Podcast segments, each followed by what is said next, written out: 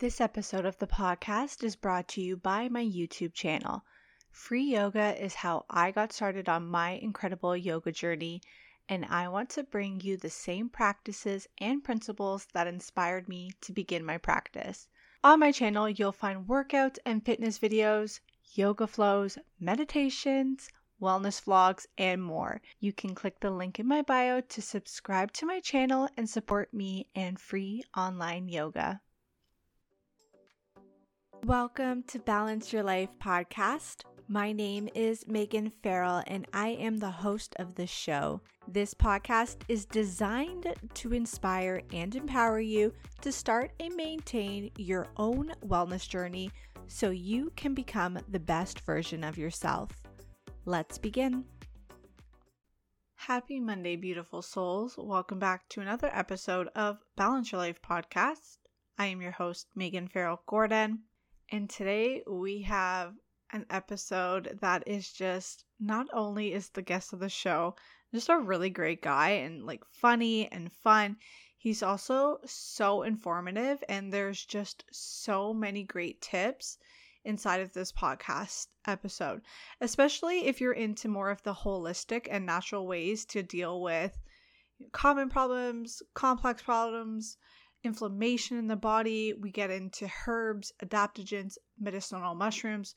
We kind of go all over the place, and you're getting a very well rounded podcast episode. So, today on the podcast, I am joined by Dr. Joshua Levitt. Dr. Josh Levitt is a naturopathic physician with a degree in physiology from UCLA, a doctorate in naturopathic medicine from Bastyr University, residency training in integrative medicine, over 10 years of, of precepting medical students from the Yale School of Medicine, and over 20 years of direct clinical experience with thousands of patients. He has helped thousands of patients with natural solutions to common, chronic, and complex medical problems. His primary focus is on painful orthopedic and musculoskeletal conditions and helping people understand and treat their pain at the source. Dr. Levitt is also the co founder and medical director at UpWellness, which is an eight figure company where he created a line of premium natural products that work.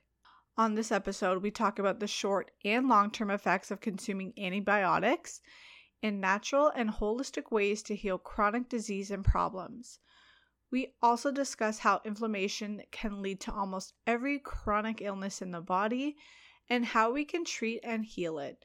We talk about herbs, medicinal mushrooms, and adaptogens, and how we can use them to support our health, and so much more.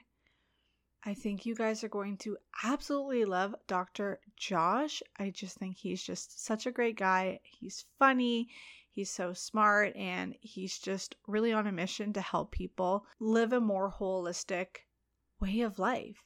So, with that, please welcome Dr. Joshua Levitt to the Balance Your Life podcast. Welcome to the show.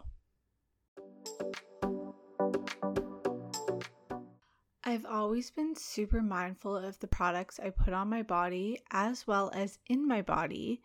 And when I got pregnant, I wanted to make sure I was taking everything I needed to support my pregnancy, which included taking a quality prenatal vitamin and I chose Ritual to support me on my journey. What I really liked about the brand and their vitamin is that it's high quality and uses traceable key ingredients in clean, bioavailable forms. It's also non GMO project verified, soy free, gluten free, and vegan. It also has a citrus enhanced capsule that's designed to be easy on the stomach so you can take it with or without food. Please note these statements have not been evaluated by the Food and Drug Administration. This product is not intended to diagnose, treat, cure, or prevent any disease. I think it's so important to build a foundation while creating life, and to ensure I'm getting the right nutrients matters to me. Right now, Ritual is giving all Balance Your Life podcast listeners 10% off your first three months by going to ritual.com forward slash Meghan. That's ritual.com forward slash M E G H A N for 10% off your first three months. welcome to the show, Dr. Joshua Levitt. I'm so excited to have you on. I am excited to be here. Thank you for having me. This is fun. Thank you for doing this. I would love if you could give our listeners a little bio of who you are and where in the world you are currently joining me from today. Okay, um, let's start with the where in the world part. I am in Connecticut, um, where we are just uh, just starting to flirt with spring, which is lovely, um, especially for me because I come from San Diego, California, is where I was born. Um, I am an old surfer, and uh, I'm just, I, you know, I suppose warm blooded. Um, so that's my my background. Uh, my educational background and my career path is a, is a kind of a twisty and interesting one. I went to UCLA as an undergrad, intent on being a physician, which I which I am now, but I'm I'm sort of not the physician that I thought I would be um, back then then. Back then, I thought I'd be maybe an orthopedic surgeon or something like that. Um, I was convinced by a bunch of doctors at UCLA at the time that medicine was going in a different direction. They actually were pretty um, vociferously encouraging me not to go into a career in medicine. So after my my time at UCLA, where I got an undergraduate degree in physiology, I went off and, and traveled around the world for a year. I was fortunate to be able to do that. So I had a backpack on, I was sleeping on beaches and hitchhiking, that, that sort of thing in my early 20s. And um, during that trip, I was making my way uh, on an airplane into Switzerland for part of this adventure. And on that airplane ride, a blister that I had developed on the back of my foot um, became infected. And I got this problem that you've probably heard of before called cellulitis. It was a really severe uh, infection and it gave me a fever and it was running up my leg and it was a big, big problem. And I knew it. Uh, anyway, I arrived in Switzerland. I was able to get a prescription for antibiotics called in to a Swiss pharmacy. And in that Swiss pharmacy, I found not only the prescription that really saved me, my, my leg, and maybe even my life, but also I found that in Switzerland, um, pharmacies have herbal medicines they have tea they have homeopathic medicines they have all this kind of stuff. In europe they seem to have kind of kept the old medicines the the the you know there was a time when all medicine was natural medicine kind of on the shelves. And so that inspired me immensely and and basically kind of just captivated me such that it became a passion that's driven my entire career right? So that that was my first exposure. It's funny thing you know here i am a natural medicine doctor and i got my start in a pharmacy when i needed antibiotics. It's kind of a you know interesting story. Anyway fast forward 25 years later i'm still at it. Herbal medicine is still a passion. Natural medicine is still a passion especially at the intersection where Western medicine, mainstream medicine, and natural medicine, they're they're like there's this big gap in between those two. And I feel like my career path is to kind of help unite or build a bridge in between those two those two worlds. So anyway, that that's me, and that looks like a doctor who sees patients. That looks like a person who formulates products for a company that I own, um, and uh, everything natural medicine. That's my that's my gig. It's so fascinating. I remember listening to somebody else on a podcast once talk about she had gotten really, really sick, and I cannot remember what she was sick with, but she was in Italy and she went in, same kind of story as you. She went in for a prescription that was called in, and the pharmacist at the time ended up giving her like propolis, like bee propolis to like yeah, help yeah. with things. And she goes, that's what took away whatever condition she was struggling with at the time. And uh, Uh, the pharmacist was talking to her about the properties of bee propolis and the benefits of it and she was like why is this not being talked about more more than not? And you know in it sounds like in Europe these things are kind of like second nature. They just kind of go hand in hand with things. But here it feels like in Canada and the US it's like here's your drugs. You got pain. Here's some medicine.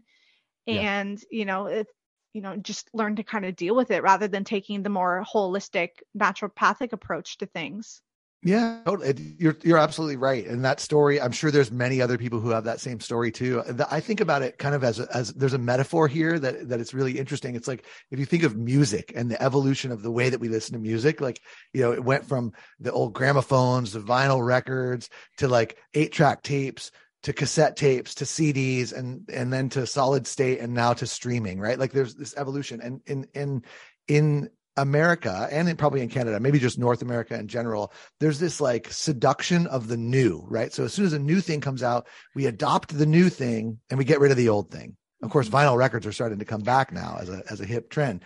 But like that's kind of the idea. Is like here comes this new thing, let's get rid of the old thing because the new thing is better Well, that same thing happens to us in medicine too, right? Like at one point 100 years ago i mean antibiotics only came into widespread use in the 1940s less than 100 years ago so 100 years ago all medicine was natural medicine right herbs and maybe some of it was toxic mercury arsenic these kinds of things but like all medicine was natural medicine at some point and then comes better living through chemistry. Then comes the the discovery of antibiotics and biopharmaceuticals. And so we in this country seem very content to just get rid of all the old stuff, you know, uh, whatever whether it was nutritional or herbal or whatever, and then go with the new. Whereas in Europe, I guess if the metaphor would would would hold up, they would just keep the vinyl records, keep the eight track tapes, keep the cassette tapes, keep the CDs. It's all still good. It all has its value, you know. Um, and here, you know, we've abandoned the old in favor of the new, and now we're learning a very pricey and dangerous lesson as a result of that. You know, the natural medicine is really um, should be a part of our healthcare ecosystem, no question about it. Yeah, no, I couldn't agree more with you about that, and I would love to ask, I feel like you're the perfect person to ask this. What are some of the side effects of potentially just hopping on board and taking like an antibiotic at the moment you feel like a sniffle coming in or like you're feeling a little sick and you go to the doctor and they're like, here's some antibiotics. Like besides yeah. the fact that I feel like you can see a commercial or rate whatever, radio, TV, do people even have commercials anymore? And it's like all these side effects that come with like some of those heavier drugs, but even like generically, like let's talk about antibiotics. What are some of the risk factors of that doing to our health that are maybe both short term and long term? Yeah, that's a, it's a great question, um, and I'm going to start my answer by saying that we should feel grateful and blessed to have antibiotics when we need them. That's the that's the first thing. Like they're it's amazing, right? It's amazing that conditions like cellulitis or like streptococcal pharyngitis or any number of different conditions that would have literally killed a person, you know, 100 years ago are now readily treatable and you're better within 24 hours. That part's amazing, right? But I think with that comes this seduction, right? The idea that like, oh, these antibiotics, you know, we can just give them out like candy, and they're given, and they're, yes, they are absolutely useful part of the medical uh, toolkit, so to speak, and they are grossly overprescribed to both humans and animals. Um, and that is a controversial statement. Um, I think the animals is not terribly controversial. They're they're you know most of the antibiotics that are produced by pharma companies are used on livestock um, to help keep them uh, away from infections and then that translates into their flesh and we you know wind up with all sorts of problems and i'll get into the specifics there so um, and they're also widely overused in humans as well, often for infections that are not bacterial. Antibiotics just kill bacteria. They don't kill viruses. They don't kill fungus. They don't kill yeast. Uh, and yet many, many people wind up coming home from a doctor's visit for a viral infection with a prescription for antibiotics, which kill bacteria. Um, and so your question was what are the sort of short and long term consequences of that? Um, well, the short term ones are you're you're just taking an un- unnecessary drug, right? And there's all kinds of potential problems with that. One is that antibiotics kill bacteria, and there are many bacteria, trillions of them, that live inside of our GI tract that are necessary and helpful and useful in our health in all kinds of ways not just in the gut but the GI microbiome as it's known is a is a is an area of intense research interest right now. We know that these trillions of organisms have a lot to do with our health in the gut in our immune system our brain and mind and mood health our immunological health. So you're killing off the organisms that are beneficial as well as the organisms that might be problematic with antibiotics. So that's a problem number one, and probably one of the biggest downsides of taking antibiotics when you don't need them. Uh, the other, which is a big problem and incre- worsening problem now, is the increase of the risk of development of antibiotic resistant bugs, right? So the more these bugs, bacteria are exposed to antibiotics, the more likely they are to figure out a workaround right? And if they figure out a workaround how to get past amoxicillin, how to get past azithromycin, how to get around it, they do this by quickly genetically mutating, then you now have a bug that's called a superbug. And we have a huge problem now where, uh, because of overuse of antibiotics, we have the development of these mic- antimicrobial resistant strains. And when we run out of antibiotics to treat a bacteria and there's none left that treat it, we have a big problem. Now we have, uh, you know, a, a simple critter like Staphylococcus aureus that is now resistant to all kinds of different drugs. And now what used to be a simple little red bump that was readily treated with an antibiotic now can kill you um, as a as a MRSA infection. So yeah, those are the consequences. It's uh it's not trivial. I would love to ask you. There was a naturopathic doctor I listened to once on a podcast, and he was talking about when we take antibiotics, uh, unless it's absolutely needed, in which case, you know, sometimes it is.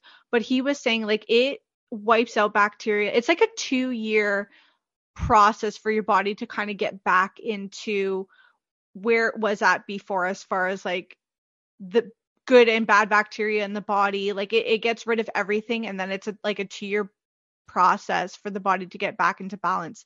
Is that like is there any validity to that? Because I was like, that's a long time for the body to reset after having even like a, a week long of antibiotics. That seems really intense.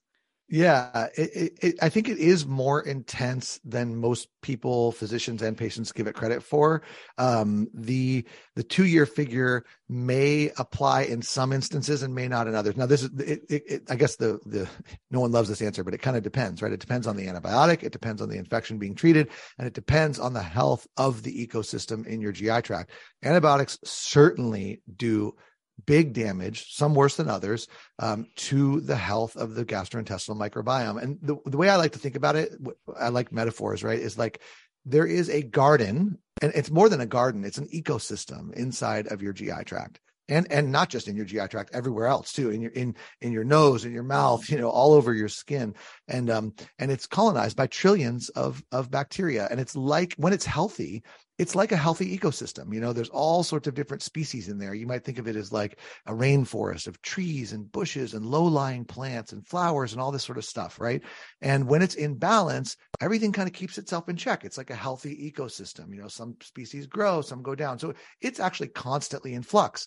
But then if you come in there and you torch it all or clear cut it, so to speak, right? Wipe out all the organisms that are there, or at least a lot of them, the ones that are vulnerable to that antibiotic that you took, you're going to have to start over, right? You're the, those the, the, the ground is clear, and new organisms are going to pop up. Probably ones that are um, able to thrive or grow in the presence of the antibiotic um, and maybe even some others as well. And yeah that restoration of the full ecosystem can take uh, i mean it's not it's not clear that it's ever going to come back to exactly the way it was before and that may not be necessary. You know there's probably lots of different ecosystems that can that can that can uh, prove helpful to people but when you wipe out all the dominant species of bacteria in the GI tract, what grows back in its place when the forest has been clear cut is going to look different than the original forest. There's just no question about that.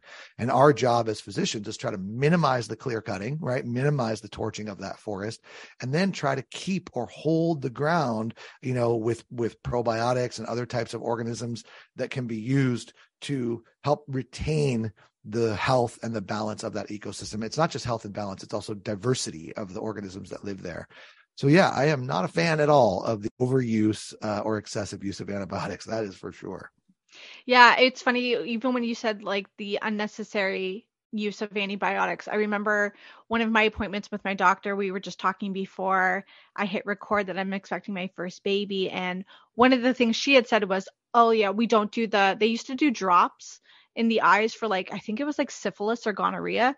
And she's right. like, we don't do that anymore unless you have an issue with that because it was just such an unnecessary practice. Like how many babies are really born with gonorrhea or syphilis unless the the mother has it and uh, it just in my head I go you used to do that just because like I mean that just seems so unnecessary and to like bombard a baby's immune system right away with like just yeah. in case this happens to you like it, it right. makes a lot of sense that we're getting away from doing all these unnecessary things unless of course it's warranted or needed yeah and you bring up an interesting point you know it happens a lot in obstetrics um, where but in other in other areas too where you know interventions are you, there's two ways to when you think about medicine you've got medicine for the person who is a patient right maybe it's a mom maybe it's a baby maybe it, whoever it is Um, and that's a one-on-one thing, right? That's between the doctor and the patient. And then you've got this thing called public health, right? Which is like treatment of populations of people. Mm. And when you're treating an entire population of people, maybe million, you know, could, whatever, it could be the size of a city, it could be a state, you know, a regional health department, uh, a, a, a, national uh, health department, like you know, or or or or a massive public health scale. Treating a population is very different than treating an individual, and they don't always dovetail so perfectly, right? Like that which is appropriate or right for an entire population of people in a country or in a state might not be appropriate for some of the individuals within that state. And so then you're now you're in this kind of push and pull where like, hey, I don't think that my baby should get this treatment because I don't really have that disease, you know? So why would my baby need to get this treatment for a disease that I don't have? Well, the public health answer is if we just treat all the babies, you know, we avoid this problem, which is a terrible problem. And we don't really cause too much hassle. You know, it's just an eye drop, doesn't really mess people up that bad. So the idea is like it's a very it's a public health measure that makes sense at population scale, but it may not make sense at individual scale. And that's a very interesting thing to explore, you know. Um, yeah. I want to switch gears and talk a little bit more about the people who are potentially living with more of like a chronic illness or virus or problem and kind of this idea of doing things the more natural way mm-hmm. can sometimes be a long-term thing right? They're like i'm in pain now. I need i need help now. There's i don't have time i don't have weeks or months or years to allow some of these naturopathic things to kick in. Like i need something now. And you know we were talking about this resistance of if, when it comes to antibiotics, like building a resistance. But it's the same, I think, with like pain medication. Even for like a little bit of context, my husband has two herniated discs in his back. And one of the surgeons we saw was just like, you're going to have to deal with the pain because there's no, like, yeah, you can take, you know, he was prescribed Oxycontin by another family doctor who he's no longer with. And I mean, didn't even blink. Like, here's a 100 Percocets and Oxycontin. Like, this will help. And the other surgeon was like, yeah, you're going to become addicted to it. You're going to need more to like help with the pain threshold. But I can also appreciate people who are like, I'm in pain now and I need help now. But I guess what are some of the long term effects of getting a short term solution, but it leads to long term problems? And then what are some long term things maybe that we can start to do to help alleviate some of those common chronic problems that we may have. And it might take a week, it might take a few months, it might take a few years, but something that will be a long term solution. Yeah, it's a it's a great question, and and I think you're right. First, just just to validate the experience that you're talking about with your husband and lots of people who are suffering in an acute way um, suffering is a great motivator, right? Like pain or suffering of various sorts. And as much as I would love to believe that people would want to come to a natural doctor and say something like, you know, hey doc, I'm doing great and I just want to keep it that way. You know, that would be that would be great. You know, like I'm super healthy, I feel great, I'm everything works, and I want you to help me keep it that way.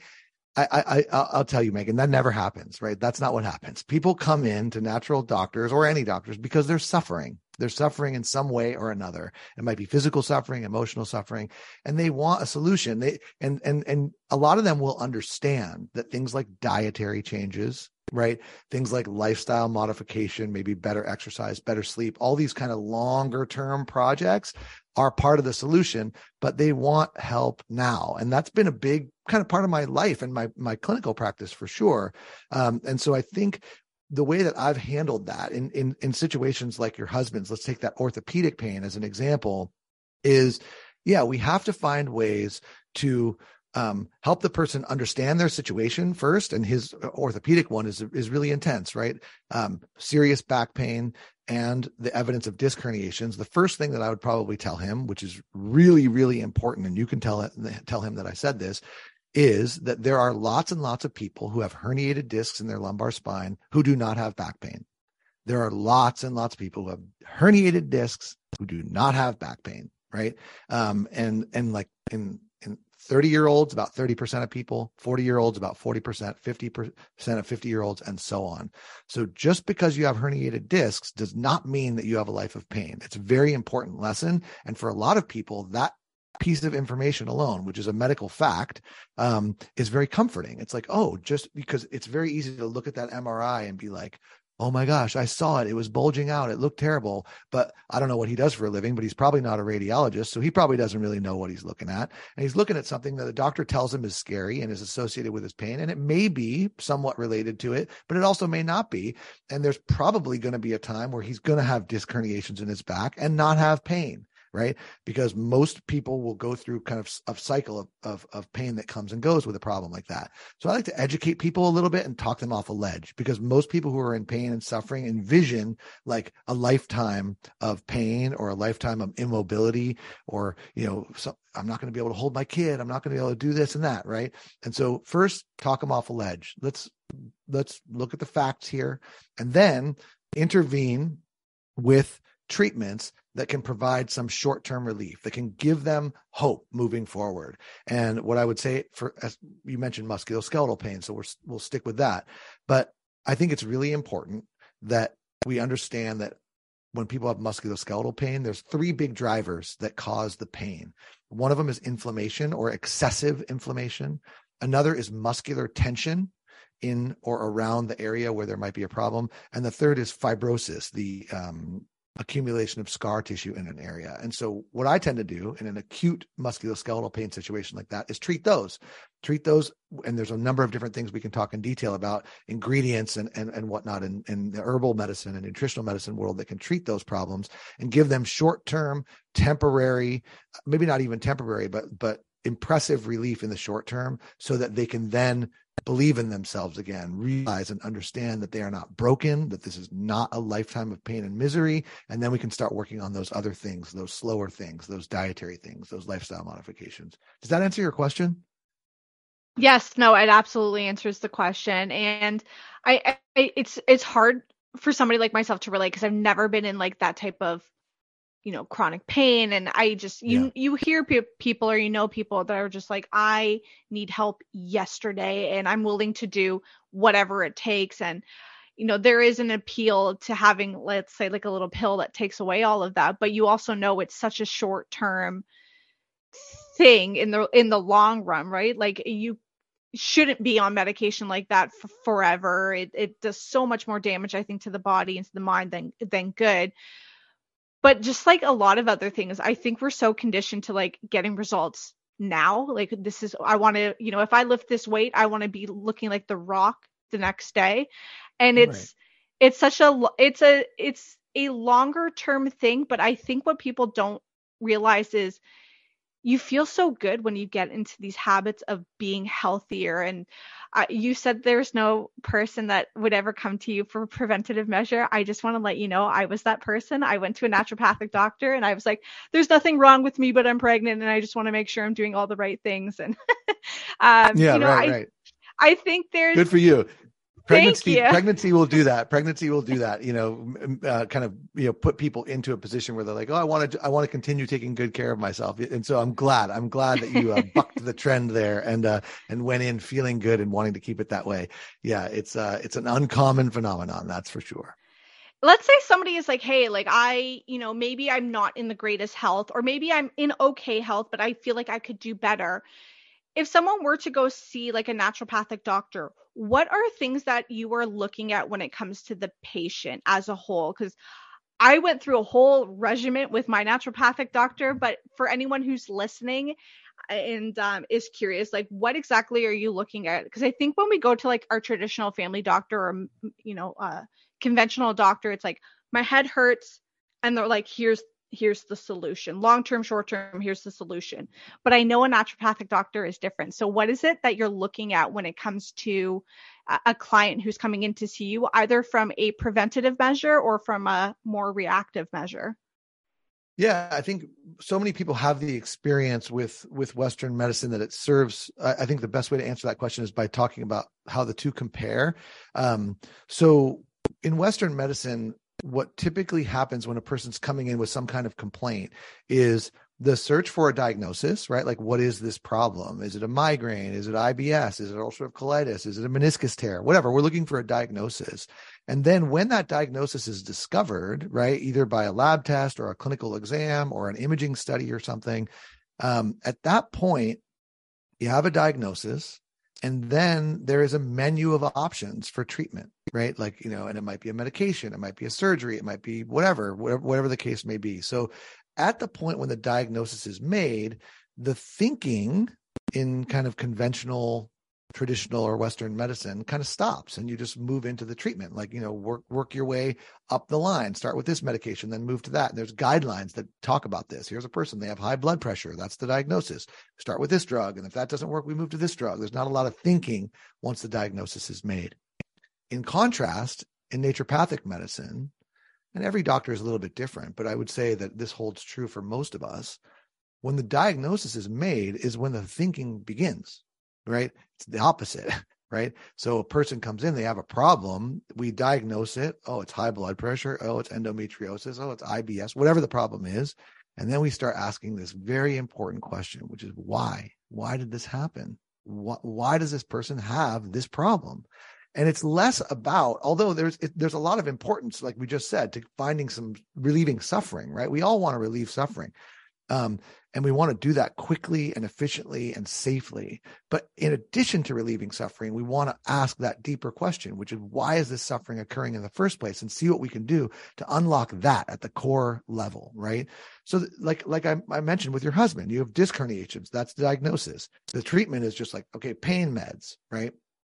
Uh, he has pain or maybe there's a surgery or an injection or something like that that could be done in naturopathic medicine, it's going to be like, okay, sure, you have disc herniations, but what else is going on? What led to this problem? What led to this deficiency? What can we do? And I mentioned those three things inflammation, muscle tension, fibrosis, connective tissue integrity, other things that might underlie that painful syndrome and start to treat those in addition to the relieving of suffering. So, yeah, it's a, it's a lot more, I think it's a more thoughtful approach to, to care and taking into account all of the things that make us who we are. That's the body, and all the things that influence the body that's the mind and, and and even the spirit too right? Like you know what what makes us what makes us whole and thinking about like the the person who's a patient doesn't exist in isolation right? They, their their eye their heart their their bowel their uterus it's all part of them and they exist in their own little ecosystem with their partner and their own families and the environment in which they live um, and the planet upon which we live, right? So we, we try to take into account all of those things. Yeah. And I, I want to stick with one of the things that you had brought up because I feel like it's such a hot topic these days is this idea of inflammation in the body and how many diseases and things it can lead to. I would love if you could talk a little bit more about inflammation in the body because I think people think of one kind of thing like, oh, if I eat greasy bad food, it inflames my body and like mm. that's that, right? Like once I don't eat it anymore, I'm fine. But there's so much more I think that contributes to inflammation that's sometimes a little bit more subtle and it's not such in your face as like eating McDonald's. And then maybe you can talk about what sort of problems inflammation can lead to because i think it's something that a lot of people are really really looking at as far as you know the immune system and uh, other diseases that are being present in our body. And we're really kind of narrowing it down to inflammation in the body. Yeah absolutely. Um, so i think the place to start here is that and, and something that a lot of people don't understand is that inflammation is absolutely necessary and critical for survival. It's a fundamental, super important biological process that we would literally die pretty quickly without it, right? We absolutely need it. Um, and it helps us respond to injury. It helps us respond to infections. It's part, it's a normal, natural, healthy immunologic response. The problem is when inflammation is excessive or uncontrolled, at that point, it becomes a devastating force and, and, and a, and a leading underlying cause of virtually every chronic disease that there is. Interestingly, inflammation uh, gets its name from from a Latin word, inflammo, inflam, to inflame. Um, and that's na- so inflammation is named after fire. It means to set ablaze. And inflammation and fire share a lot of similarities because fire, if you think about it, like evolutionary history, it's fundamental to our survival, right? We, fire, fire is like one of the big things that made our civilizations what they are, right? We cook with it, we stay warm with it. It's necessary, really quite critical for our survival. Um, but when fire is out of control, it is a devastating and destructive force, right? We love a campfire and singing songs around it. We love a candlelit dinner, but if the candles light the curtains on fire, we have a big problem, right? And inflammation is just like that, right? We need it when it's controlled and contained and when it's not controlled and contained when it when the when the campfire escapes the fire pit you have a big big problem so that's part that's the important piece does that make sense like inflammation a necessary but potentially destructive force and then going on from there you know the big problems in so much of, of, of chronic disease. And, and we're talking about chronic heart disease. We're talking about numerous different cancers, gastrointestinal illnesses, dermatologic illnesses, uh, psychiatric illnesses across the board. Uh, chronic diseases are known to be associated with excessive levels of inflammation. And so, what do I mean by excessive? A, a, reaction that is greater than it should be given the stimulus, right? And so there's a lot of factors that lead to that fire burning hotter than it should or being more likely to escape the fire pit and you mentioned the primary one which is which is the diet right the the the nature or the character of your inflammatory response no matter what the stimulus is if you got bit by a mosquito if you stub your toe or if you had a, a ulcerative colitis you know or a disc herniation like your husband those are all stimuluses that should provoke an inflammatory response but in some people, if your diet is bad and loaded with a bunch of the wrong kinds of fats in, and t- too much sugar and a bunch of sort of toxic compounds in your diet, no matter the stimulus, you're going to have a greater than normal inflammatory response, a bigger, redder, hotter, itchier mosquito bite, right? A more swollen, more painful stub toe. Um, and that's the problem, right? So when we have the wrong diet and the wrong lifestyle that leads to excessive production of these inflammatory chemicals, we get more inflamed no matter what the stimulus is. And when that process continues and continues and continues, um, it is destructive and it causes virtually every chronic disease in the book. What are some things that we can do, either nutritionally wise or like herbal wise, that we can do that will help with inflammation? Because I feel like there's always things that we can do to be preventative. We can watch our stress levels, you know, we can do breath work or meditate or just be out in nature, find ways to calm down. But I'm also very much of the mindset of like, we live in the world, real world, inflammation's going to happen, things are going to happen. Yeah. But maybe what are some things that we can do daily that would help with kind of controlling or at least reducing some of the inflammation in our bodies? Yeah, for sure. I, I, w- I want to tell you, a, a, a, share with you a, fascinating study first, because you mentioned going out in nature and reducing our stress levels, and we're talking about inflammation here. Um, and I talked about this as like a as a as a body mind and spirit kind of phenomenon right? Yes there's dietary things and i'm happy to talk about those. Yes there's herbal medicines that, that are out there in the world that can address inflammation really at its core level. But there's it's it's even goes beyond that. And there's one thing that i want to share with you that's that's awesome in the in the true sense of the word. And i say awesome both in the kind of like surfer way but also in the way that what awesome really means is that is is about the experience of awe right? So there was a study and it's been well known for a long time that negative emotions are associated with negative health and positive emotions are associated with positive health. Things like happiness and joy and love and contentment and that sort of stuff. And so some researchers in in in, berkeley in, in university of california at berkeley uh, asked the question and the question was of the various positive emotions because there's many different little nuances there. Which one's the most strongly associated with better health, right? Or better health as far as inflammation is concerned? They're measuring a chemical called interleukin 6, which is one of the compounds that's used to measure inflammatory levels in the body. And they found out that of all the different positive emotions, joy, contentment, happiness, love, these kinds of things, this, the, the, the strongest association with lower levels of IL 6 was the regular experience of awe, A W E. So when we go out into the world, whether it is in our own bodies, with our partners, with our pets, in nature, the ocean, the mountains, the trees, the bugs, whatever, when we look at the world through the lens of awe, right? Like, wow, like that is amazing, you know, just, and it's everywhere. It could be something deeply profound or it could be something so simple, you know. Um, the people who experience awe the most frequently have lower levels of IL 6. So that's kind of an example of, I mean, geez, like what an amazing anti inflammatory that is. Just go look for something awesome and like appreciate it, you know?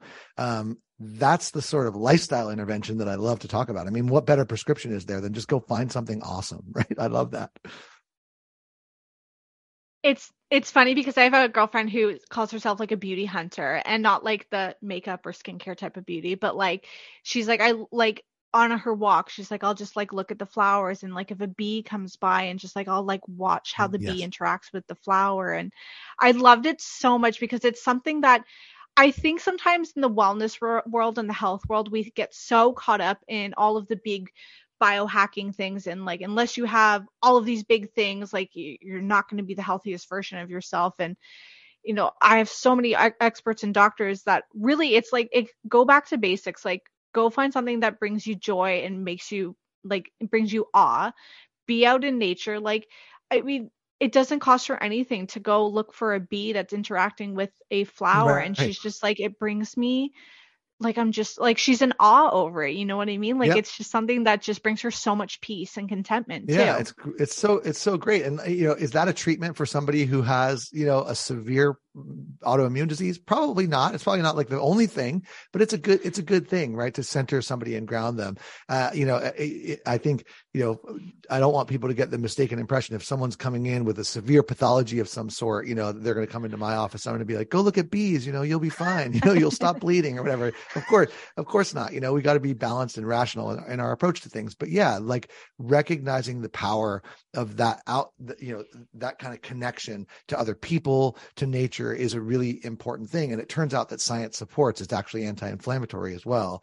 And then, of course, there's other things. I mean, those biohack things um, and the dietary and nutritional things are popular for a reason. They they really do move the needle uh, you know, I think it's important to not leave the infl- inflammation conversation without talking about the diet. So, you know, the excessive, you might even call it an epidemic of excessive inflammation, is largely attributed to dietary problems. And those dietary problems are primarily around the the cause of them is, is primarily around the consumption of ultra processed foods right so we we we have foods that are no longer directly sourced from the farms from the fields from the fisheries and rather sourced from big multinational corporations. You know, I like to think of like the the perimeter of the grocery store, right? You know, it's like produce and meat and fish and eggs, and you know, it's like it's like the perimeter is where the food is, and everything in the middle is just all that highly processed stuff. And um, it's the consumption of all that highly processed stuff, and it's loaded with sugar, it's loaded with toxins, and it's loaded with the with problematic fats, uh, especially omega six oils and fats that incorporate themselves into our cellular membranes and promote the uh, production of excessive inflammatory mediators. And so that's that's a big part of it. So we want to eat in a way that's close to the earth uh, down to earth eating i like to call it or minimally processed foods. And um, we can get into the specifics of that but like if you stick to the perimeter of the grocery store foods that are in their whole minimally processed form prepared by humans not by you know big multinational corporations, it's it's it's hard to go wrong. Um, yes, there is some nuance.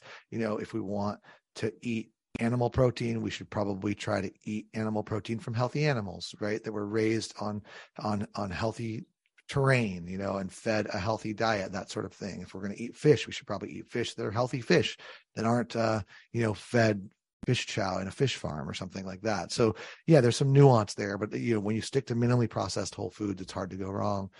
And then you asked about herbal things. I mean, there's a lot of medicines in the herbal realm, herbal kingdom that are powerful anti-inflammatories, and and m- many of them are spices that we commonly know use in our kitchens.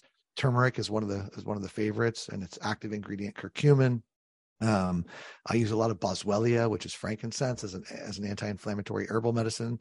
Um, and the list goes on and on and on. We could talk about herbs all day. Adaptogens, um, and there, there, there's so many of them. That's a whole realm that we could that we could discuss as well, and their ability to help control uh, excessive inflammatory reactions as well. Yeah, it's it's funny. I do want to focus in on adaptogens, but I will say I had another expert on the podcast and you know, one of the things that I think people get really caught up in when it comes to like diet and nutrition is should you be keto, paleo, vegan, vegetarian? Should you eat meat? Should you be a carnivore? And, you know, we were talking about that. And he goes, you know, the one thing that they all have in common that I love is that they all say don't eat processed food. That's the bottom line mm. is like, do not eat or consume as little as possible. Cause, like, you know, if it's your birthday, absolutely go, I think, go ahead and have the piece of cake and stuff. But I think, as a general rule of thumb, let's not eat the processed sugary foods and just try to stay to nature as much as possible. But um, I would love if we could talk a little bit about adaptogenic herbs because I think that's a really, really hot topic, but it's one that people kind of get confused about. Like, what is an adaptogenic herb? Should I be consuming it? you know what are the kind of options because i mean there's things like off the top of my head you know you can hear about like reishi and lion's mane and cordyceps and turkey turkey tail or turkey neck one of those ones turkey tail turkey tail turkey yeah. tail um yeah. you know and it, it just it's like it's almost that concept of like the more you know the less you know when it comes to health and wellness and you're like i don't even know where to begin when it comes to adding this stuff yeah. into my diet yeah, absolutely. Yeah, or into your herbal medicine protocol. Totally. adaptogens are confusing for sure. Um, I educate a lot about them, um, both in person and online, and and I understand. You know, it's it's it's a weird word, adaptogens. Like, what does that even mean? Um, and so, yeah, let's talk about it. So, adaptogenic herbs they're they're they're all it, it, it's a it's a family of herbs but not in the botanical sense right? So these herbs are you know they grow all over the world in different uh, in, in in different um different places um and they're not a botanical family in the same way that like uh you know that that broccoli is related to cauliflower is related to kale right? You know those are actually all the same plant. These are different plants but they have similar actions. So they're a family because they kind of do something similar. And let, let, let's start this conversation this way. Many adaptogens, including the medicinal mushrooms or including plants like rhodiola or maca or eleuthero, these plants grow in adverse environmental conditions. So, uh, cold weather, high altitude, dry weather, etc.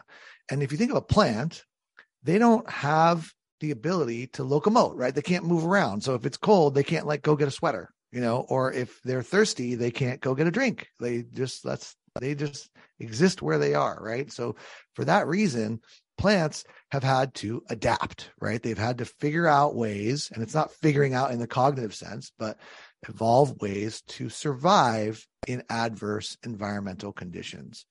And when the, and the way that plants do that is by chemistry, right? So there's chemicals inside these plants. Pick any adaptogenic herb. You mentioned a bunch of them, including mushrooms. I added rhodiola, eleutherococcus, maca, goji berries, these kinds of things, these famous adaptogens. Those plants have chemicals inside of them that allow them as a plant to survive in challenging environmental conditions. Eleutherococcus, for example, grows in like Siberia. It's freezing cold in the tundra, but the, this berry survives, right? How does it do that? Does that through chemistry. Rhodiola, similar. Maca, similar. Mushrooms, similar. So it turns out, and this is fascinating and super cosmically cool, at least in my opinion, the very same chemicals that allow those plants to adapt to stressful environmental conditions, when humans consume them, allow humans to better adapt to stressful environmental conditions. Our conditions are a little different, right? The stresses that we have aren't like maybe cold or high altitude, although that is a problem for some people if they're climbing high mountains and stuff. But adaptogenic plants have chemicals inside of them that help us adapt to stressful conditions. That's what adaptogens are for, and that's how they're used. Now, there's different plants. Each one has its own different personality and has its own different kind of like um, target so to speak. You know we look at lion's mane as, as a mushroom and that is particularly useful for the health of the brain and cognition memory. Rhodiola especially useful for the health of the adrenal gland and its ability to help people tolerate stressful uh, I, I, say environment. I don't mean environment in the like the global warming kind of sense. I mean environment like the environment in which we live, right? We we we you know, humans, let me take a tangent here for a second.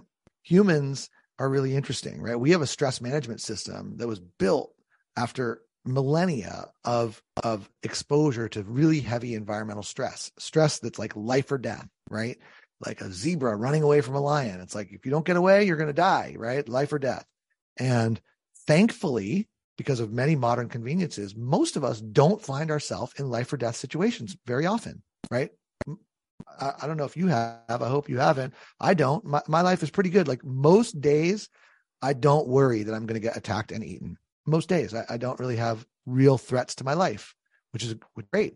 There was a time when we did, you know, become a victim of a predator.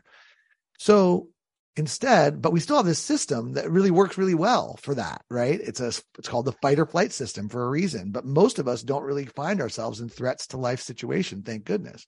Um, but we still use that system for everyday stresses oh my gosh, I'm going to be late for the podcast. Oh my gosh, I got an email. Oh my gosh, I owe a big tax bill. Oh my gosh, whatever, right? And we use this fight or flight system that's designed to protect us in threats to life situations to handle an email or to handle, you know, a financial problem. And these are not really threats to life.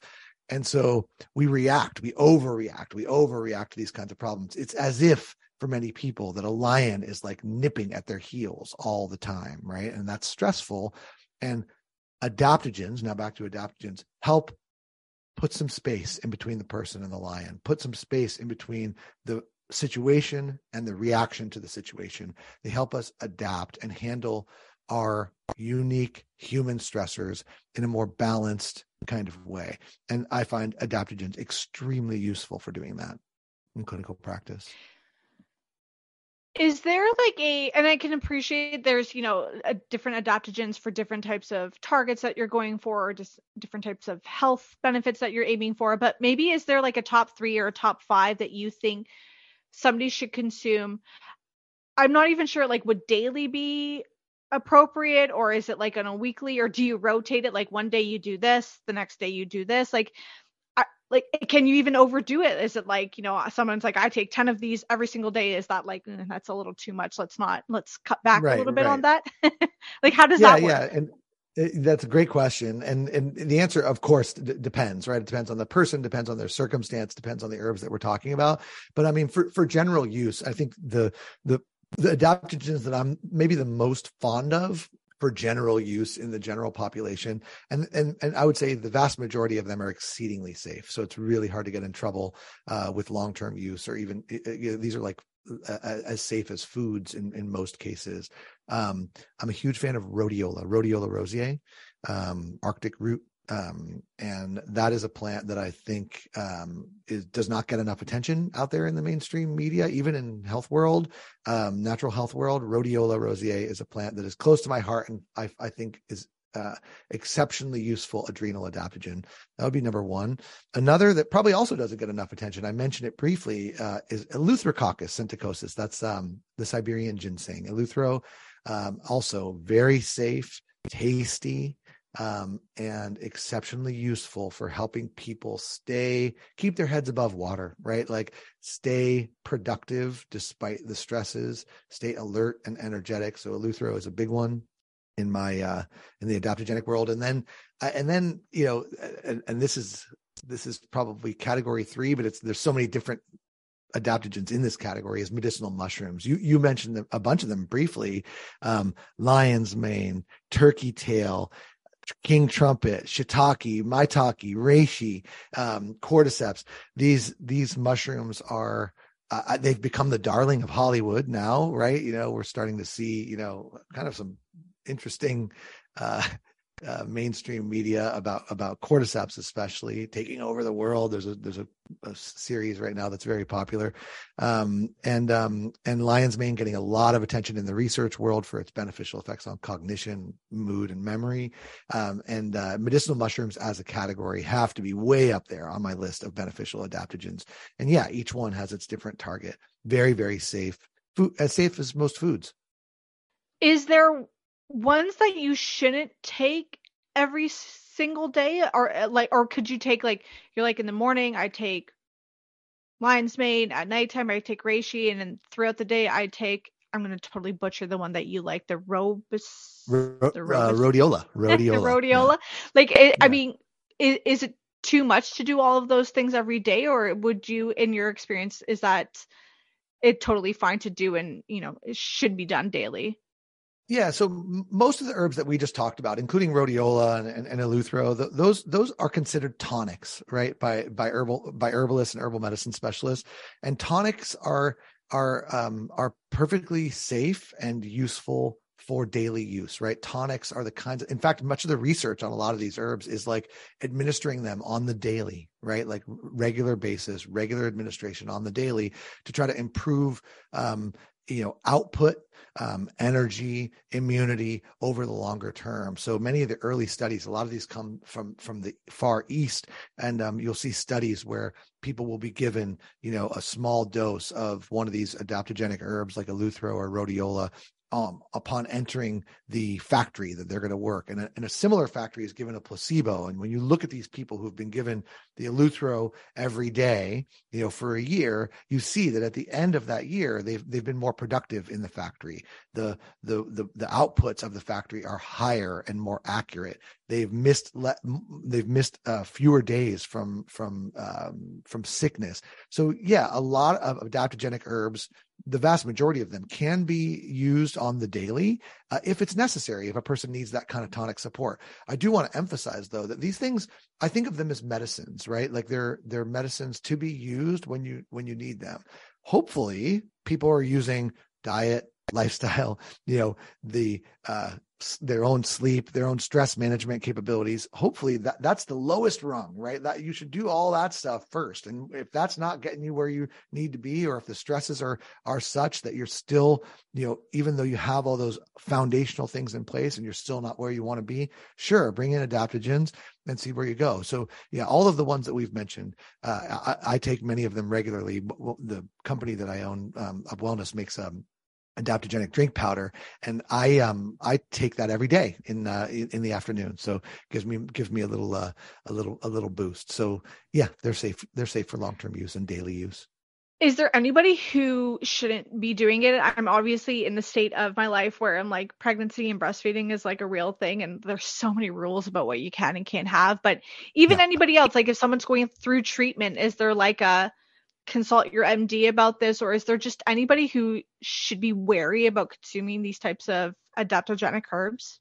Right. Well, so we're always very careful about the babies and the unborn, right? You know, and and and we're careful there uh, for obvious reasons, of course. And um, the rules that are in place are are often there because we just don't know, right? So a lot of times when you're being told not to do something, um, it's not because we know that it's bad; it's because we don't know that it's safe. And those are two two very different things. So you know, we have pregnancy categories for these different things, and and a lot in the herbal medicine and natural medicine world just just haven't been looked at close enough to be able to make a definitive statement that it's safe. And if we can't make a definitive statement that it's safe in pregnancy or lactation, then uh, then we just say you're better off not doing it, Un- unless of course you really need it, you know, and like it's the it's the it's an important part of your protocol to keep you to keep you well in some other way. So you mentioned pregnancy and lactation, you know, each one of these herbal medicines has a has a unique profile. Many of them have been studied for interactions with medications. So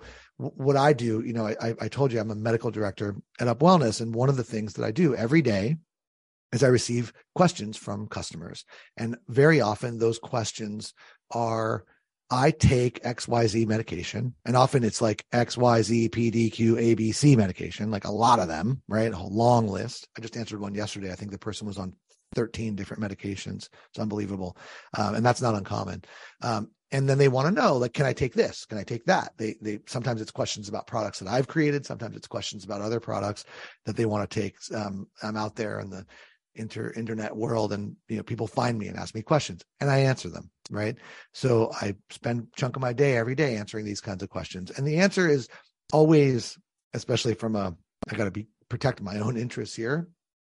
I have to say, ultimately that the answer to that question, whether or not you can take turmeric with the medications that you're on, is between you and your doctor or your pharmacist. But let me give you a little background to help inform that discussion. And then what I do is I go to a database and I look at the database and I look for studies that's that have been done on whether or not there's interactions with that drug and that herb. And in many cases there aren't, in which case I say that there aren't, you know, and you, you can tell your doctor about that.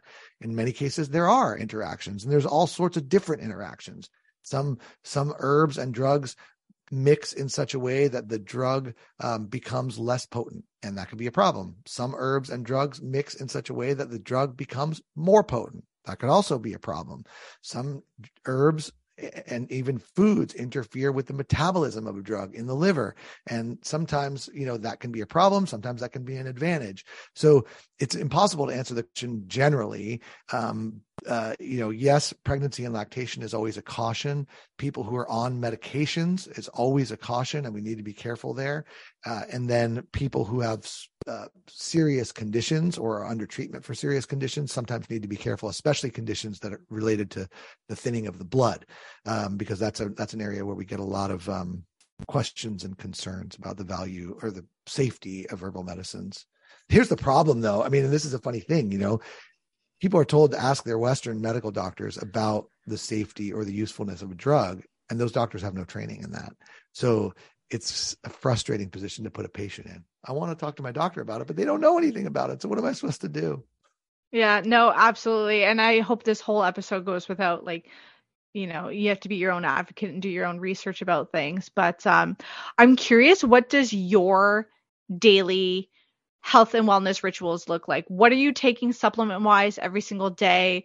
Are you finding movement every day? Are you doing some sort of breath work or meditation or, you know, some sort of biohack? Like, I'm just curious what your day to day looks like. Yeah, thank you for asking. Um, first, I'm very grateful. I'm I'm healthy, um, and I'm I'm I, I, work at that. You know, um, so I I'm um, I'm grateful for that, and um, I'm also proud of myself because I do work on it, right? Um, and I think my genetics are pretty good. So thank you to my parents on that. so my routine is I have all those foundations pretty well in place. My diet is minimally processed primarily whole foods. You know, I, I, eat like the perimeter of the grocery store. I have eggs delivered from a local farm. Um, yeah, so I eat uh, foods that are in minimally processed kind of way. I exercise every single day, um, and that usually involves a walk in the woods with my dog, who happens to be sitting right over there, um, and uh, and often uh, some additional exercise beyond that, lifting heavy stuff, so to speak. I'm a big fan of using resistance bands, so I have a gym in my basement that I use in addition to my daily walk. Um, I try to manage my swell. I have a lot going on in my life, but I, I, I think I do a pretty good job managing it in any number of different ways, talking it out um, with my wife or whoever it is, um, and and then trying to find balance um, in the the work life kind of way. So yeah, those foundational things are intact. I'm grateful to not take any uh, conventional medications for anything, so I'm proud about that. Uh, and then in terms of supplements, there's two that I that I use on the regular. I mentioned one of them already, which is an adaptogenic herbal medicine blend. It's, it happens to be made by my company UpWellness. It's called Mojo and I put it in my afternoon coffee. So I put Mojo uh, in my afternoon coffee, and that's uh, my way of giving my adrenal glands and my stress management system a boost with uh, herbal medicines. And it contains a lot of the ones that we talked about: rhodiola, eleuthero, um, goji berries, ashwagandha. I don't think we talked about, and then a whole uh, complex of six different medicinal mushrooms. Many of the ones that we just talked about. So that's UpWellness Mojo. I take that every day. And then I also use um, an anti inflammatory. I got to be careful saying that um, because the FDA doesn't love us talking about herbs in the same way we talk about drugs, but a formula that I designed to help manage inflammation and muscle tension and fibrosis for musculoskeletal pain, and that's called Golden Revive Plus, and that's um that's a product that I also take on the daily as well, and that's it. Really, that's it. I, I want to be super mindful of your time, but uh, one of the things you brought up too, and I feel like we could have a whole other podcast episode about it, is like this idea of genetics because you were saying like your genetics are pretty good. My family's like a train wreck when it comes to that, mm-hmm. and that's always something that's in the back of my head. But uh, yeah, like I'm a relatively healthy person, but like I mean, you think of it, my family has had disease, cancer, and it the list goes on and on and you know i would love maybe you know if you come back we could talk about how we can influence some of our genetics so that that we're not so predisposed to all of that. Because i think that's something that you know a lot of people could say well that's just like i'm it's destiny. My family's like that. It's just the way it's going to be. And i've always been like no because my family's like that i do what i can to try to reverse or at least counter that as much as I possibly can. Yeah, well, I mean, you know, and and thank you for the respect for my time. We'll we'll, we'll wrap it up here quickly, but I think it's worth addressing. Uh, you use the word destiny, and it comes up a lot in my conversations about genetics because it's very clear that in the vast majority of cases, your genetics are not your destiny. They're just not, right? These genetics, most of them that we're talking about. Now, of course, there are some diseases that are inherited genetically, like, you know, that that you're just not going to escape, right? You you get passed down this particular gene or set of genes and you're going to go on to develop that disease. But most of the ones that we think of as genetic, right? The cancer, most of the cancers, um, most of the cardiovascular risks, the, the risks of neurodegenerative diseases like Alzheimer's, Parkinson's, et cetera, those kind of chronic things, diabetes even, there are genes that are associated with risk or with the vulnerability of developing that problem. And it's only when the environment, which is the diet, the you know the toxins in the environment, other factors turn those the, the, the switches on, so to speak, that the genes begin to express themselves, and then the person goes on to develop the disease. And it turned this is a major field of study now, which is called epigenetics, which is wrapping our genome, right? And the the epi epigenome is flicking the switches, right? Whether or not genes get turned on or turned off. And so a big part of you know dietary, lifestyle, stress management, all the stuff that we're talking about here today is about trying to keep the genetics of disease suppressed and keep the genetics of health turned on or activated. And there's the, the flicking of those switches is what epigenetic medicine is really all about. And it is a very good reason to live well, right? To consider things like exercise and stress management and diet and all the things that you're doing. It's it's there's there's no there should be no better motivation than having a family history of these kinds of things. Now, I'm guessing that in your family with these various different types of problems, many of the people in previous generations didn't make the same choices that you made. They may have smoked, they may have not eaten well, they may have lived in a toxic area, you know, worked in a, in a job where they were exposed to environmental toxins, et cetera. And those are the things quite likely that took them from being vulnerable to the development of disease to actually having it. And there's a very good chance that if you conduct yourself differently, that you won't have that same outcome. And so that's that's that should be motivating. Dr. Levitt, I feel like I could talk to you forever, but I would love if you could let our listeners know where they can go and check you out online. Uh, maybe they want to see what you're up to. Maybe they want to check out some of your uh, products that you sell through UpWellness. If you want to just share where everybody can go and yeah. check you out, that would be amazing. Sure, sure. Um, if you want to uh, check out what I'm doing, there's a few different places. Um, yes, UpWellness is, is the company that I founded, um, and I'm the medical director, and that's upwellness.com. That's an easy place to find me there, and that's where all the products, um, some of which we mentioned today, will, you'll, you'll find those. Um, I'm also on Instagram and talking, even in the same room, you know, uh, making videos um, sharing snippets from podcasts and providing educational and hopefully entertaining content on natural health. And that's on Instagram, um, Dr. Josh Levitt, D R J O S H L E V I T T. That's me on Instagram. You can join. I think I've got about 65,000 other people on there right now too. And so that's a fun venue. I've been making TikToks lately as well. And the, um, the handle there is, is at UpWellness. And some of those have, TikTok is a crazy place, but, um, but that's, uh, if you, you can find me there on at UpWellness, little at sign, and then UpWellness. Um, and we've had a few that have really gone viral over there, which is really something. Um, and um, and a fun place to engage as well. So those are three good places to check me out. Upwellness.com, at Dr. Josh Levitt on Instagram, and at upwellness on TikTok too. Perfect. I will make sure everything is linked in the show notes. Thank you so much for this conversation. This has been so enlightening. Yeah, yeah. Thank you. It was, it was a pleasure to be here and good luck. I always like to say, have a nice baby. Thank you. Yeah. If you love this podcast episode, spread the love by sharing this with your friends and family, share it out on social media, and don't forget to give it a five star rating and review. From the bottom of my heart, I am so grateful that you are here. Until next time.